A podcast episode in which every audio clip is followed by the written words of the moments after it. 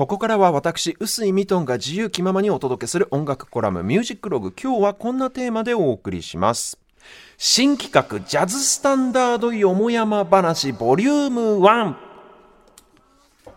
はい、あの新年ですのでこの音楽コラムでも何か新しい企画を始めようということで、はい、ジャズスタンダードを何か1曲ピックアップして、はい、その曲の生まれた背景だとか歌詞の内容とかあるいは裏話なんかをこう思いつくままに語っていくシリーズ題して「ジャズスタンダードよもやま話」をお送りしたいと思います。今日が第1回目第1回目ちなみにあの以前にもこの音楽コラムで話したことあると思うんですがジャズスタンダードとはそもそも何かという、その定義からちょっと今日は説明したいと思いますけれども、はい、ジャズスタンダードというのは古今東西多くのジャズミュージシャンによって繰り返し演奏されてきた定番曲のことを指します。うん、うん、でこれまあジャズの要は土定番のレパートリーということになりますけれどももともとはですねミュージカルや映画のために書き落とされ書き下ろされた歌で、うん、それが、えー、ラジオですとかレコードで大衆に広まって有名曲になったものというケースが多くてつまり早い話がもともとは流行歌だったということですね。大ヒットポップソングだったというわけなんですよ。でなぜそういった流行歌がジャズスタンダードにこう変身するのかというと、うんジャズっていうのは即興演奏の音楽ですね、うん、その場でアドリブをしてその芸術性をまあ競い合うような聴かせる音楽ですから、はい、逆に言うともともとのメロディーをみんなが知ってる曲でやらないと、うん、どっからがそのミュージシャンのアドリブなのかっていうのが分かんないわけじゃないですか。そう、ね、そのミュージシャンジャズアーティストがどうその曲を料理したのかアドリブでどう崩していって自分の個性を出してるのかっていうのが伝わらなくなっちゃうと困るから、うん、だからこそジャズミュージシャンたちは誰もが知る誰もがメロディーを知っている有名曲をアドリブの素材として使うわけなんですね。でジャズという音楽がそもそももともとダンスミュージックだった。それがアドリブの芸術性を競うようになっていったのは1940年代頃からなんですけど。その当時の流行歌といえば何といってもやっぱりミュージカル、うん、そして映画この劇の中で使われる歌ですね。つまり劇中歌であったり主題歌みたいなものですね。で当時まだテレビはありませんから、うん、でやっとこそ映画に音声がつき始めたような時代ですね、うん、ですので何といっても娯楽の王様はミュージカル。そして新しい娯楽として、えー、その当時流行り始めていたのが映画ということになりますね、で当時のジャズミュージシャンがアドリブの素材としてみんなが知っている曲をモチーフとして取り上げようとすると必然的にそれはミュージカルや映画の劇中歌として大ヒットした歌っていうことにまあなるということなんですね。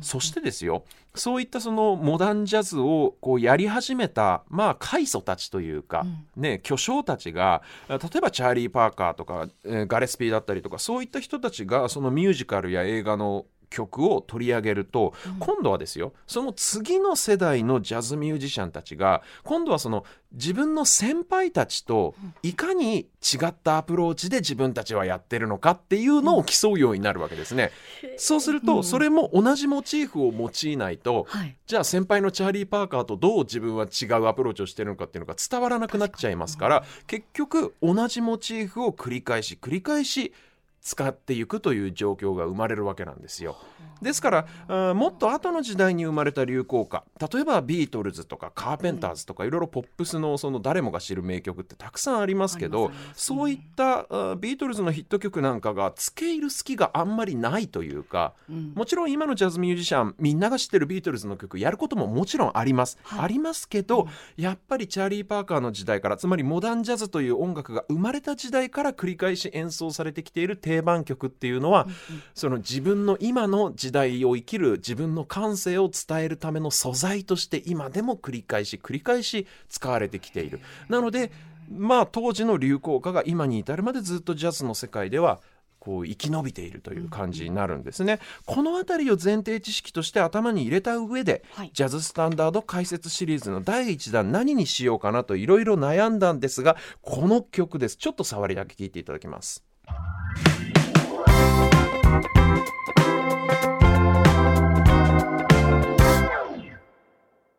さあお聞きいただいているのは「マンデーナイト・アット・バードランド」というライブ版なんですが当時二十歳そこそこだったリー・モーガンという人の名演が聴ける大大大名盤なんですが、はい、これはあのさっき言ったチャーリー・パーカーという、まあ、モダンジャズの開祖とも言って差し支えないそんなサックス奏者のアレンジを踏襲したものなんですが今日はこれをこのまま BGM として、えー、流しながらお話ししたいと思うんですが。この曲は本当にジャズの世界ではドスタンダードというかド定番曲なんですよ。みんな必ずやると言っても過言ではない。でこの曲の作曲者ジェローム・カーンという人なんですがこの人が20世紀初頭のアメリカのミュージカルの全盛期に活躍して、もう大変多くの名作を残した大作曲家なんですけどポピュラーミュージックの歴史上最も優れたメロディーを作る人というふうに評されることもありますし、実はですねミュージカルの劇中歌ってこう決まり決まった構成のテンプレートみたいなものがあって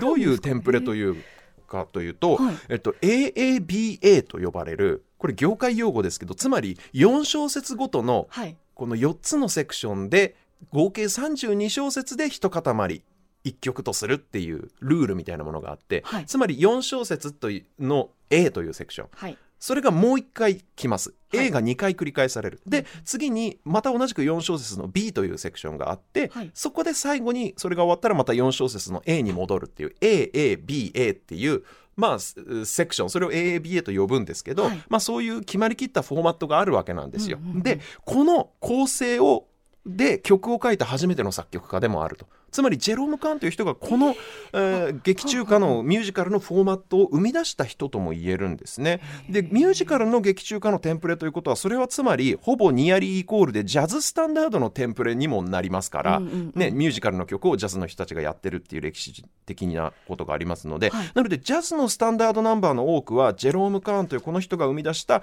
AABA という32小節の構成になっていると。はい、という意味でもこの人はこうジャズのこうフォーマットを作るるこう構成されていく上では非常に重要な役割を果たした人なんですね。で今日取り上げるこの「All the Things You Are」という曲なんですがジェローム・カーンが作曲で作詞はオスカー・ハマースタイン2世であのね、これはこの2人は黄金コンビとして多くのミュージカルナンバーを生み出しました。でこの「All the Things You Are」という曲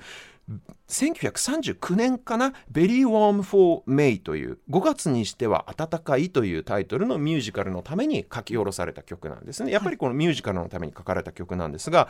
この5月にしては暖かいというミュージカル全くヒットしませんでした。うん大こけにこけました、はい、で、うん、この大失敗を受けてジェローム・カーンはもうミュージカルの時代は終わったと。失意のうちにニューヨークのブロードウェイを去りハリウッドに移ってその後は映画の世界に身を転じることになるわけなんですが、はい、このミュージカル大失大失敗ですよ。興行成績が全く振るわずすぐに打ち切られた。全然ヒットしなかったのに、うん、とあるスイングジャズの楽団がこの曲をレパートリーに加えたことによって、はい、この曲だけ生き延びるんですね。構成にこう歌い継がれていく曲になったわけです、うん、当時ですね娯楽の王様だったミュージカルにはまあ、有名なその当時こう一世を風靡していたヒットメーカーともいえる作曲家たちが必ず曲を書き下ろしてましたから、はい、劇がこけても曲の方は使えるぞっていうことで、い。ろいろな楽団がレパートリーを物色するために、ミュージカルをチェックしていたわけなんですね。はい、でちなみにこの頃はまだアドリブをし始める前の時代のジャズですからジャズ楽団も別にアドリブの素材として曲を探しに行っていたわけじゃなくて、うん、単純にダンスミュージックとして心地よく聴ける心地よく踊れる曲として、うん、えー、そういういい曲はないかなって言ってミュージカルの世界をチェックしていたわけなんですね。うん、でこの「All the Things You Are」という曲大失敗したミュージカルからこの曲この曲はいいじゃんって言って、拾い上げたのが誰かというと実は「フランク・シナトラをスカウトして大スターに仕立て上げたトロンボーン奏者のトミー・ドーシーという人なんですよ。ただこの頃はまだフランク・シナトラはトミー同士楽団に加入してません、はい、シナトラの前任者であるジャック・レオナードという歌手がまあ、この人もねすごい当時人気だった歌手なんですよ。ビング・クロスビーに並ぶような当時一世を風靡した大歌手だったんですけれども、はい、この人を歌手に据えてトミー同士楽団がレコード化したらこれが全米ナンバーワンヒントになっちゃうんですよ。うん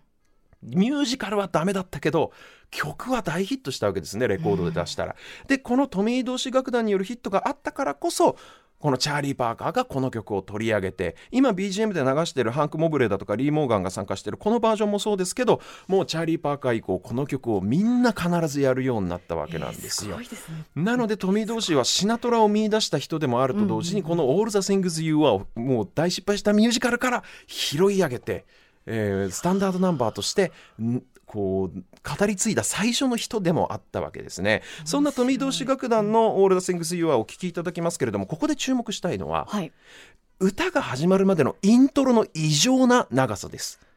以前はい。シナトラの話をした時にシナトラが登場する前は実は歌手というのはあくまでもジャズ楽団の添え物に過ぎなかったという話を,、話をしました、はい。当時のジャズは踊るための音楽ですから、うん歌は脇役だったんですね。それがシナトラの歌があまりに素晴らしかったもんだから歌が徐々に主役になっていったんです。今からお聴きいただくのはシナトラが登場する前の録音ですから歌は添え物です、はい。なので1分半くらい聴いてやっと歌が始まります。で歌が始まったと思ったら割とすぐ引っ込んでしまうというそこら辺の構成にも注目してお聴きください。トミー・ドーシー &His オーケストラで All the Things You Are